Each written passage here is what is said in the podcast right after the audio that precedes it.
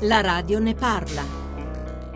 Messaggio molto diretto, soprattutto ai cittadini, ha chiamato in causa tutti, ha un maggiore impegno, ha detto anche di non cedere alla tentazione di non credere più nella politica, ha chiaramente anche condannato duramente la corruzione e quello che sta emergendo nella nostra società, ma ci ho detto ha anche sottolineato quante risorse positive ha il nostro Paese, quindi un messaggio comunque proiettato al futuro e di grande incoraggiamento. Al mondo politico ha detto che le riforme sono state avviate, adesso alla Camera sta arrivando eh, la legge di riforma costituzionale. Lei è ottimista? Certamente oggi le riforme sono incardinate, adesso noi rientreremo alla Camera e l'8 gennaio avremo in aula appunto la votazione sulla riforma del Senato. Il percorso è avviato, il, il Capo dello Stato ha anche in qualche modo invitato le Camere a dimostrare mh, maturità, senso di responsabilità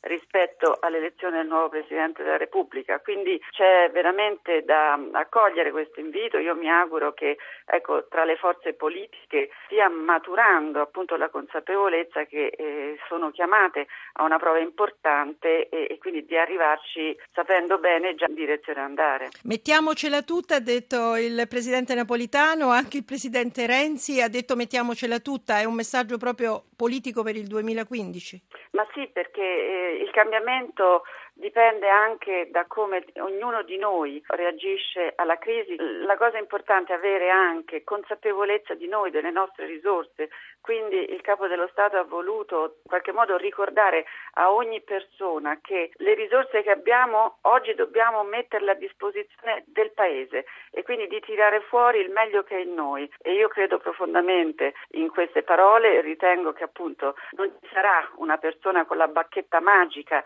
a risolvere la la questione, ma una presa di consapevolezza e anche la capacità di tutti di dare il meglio.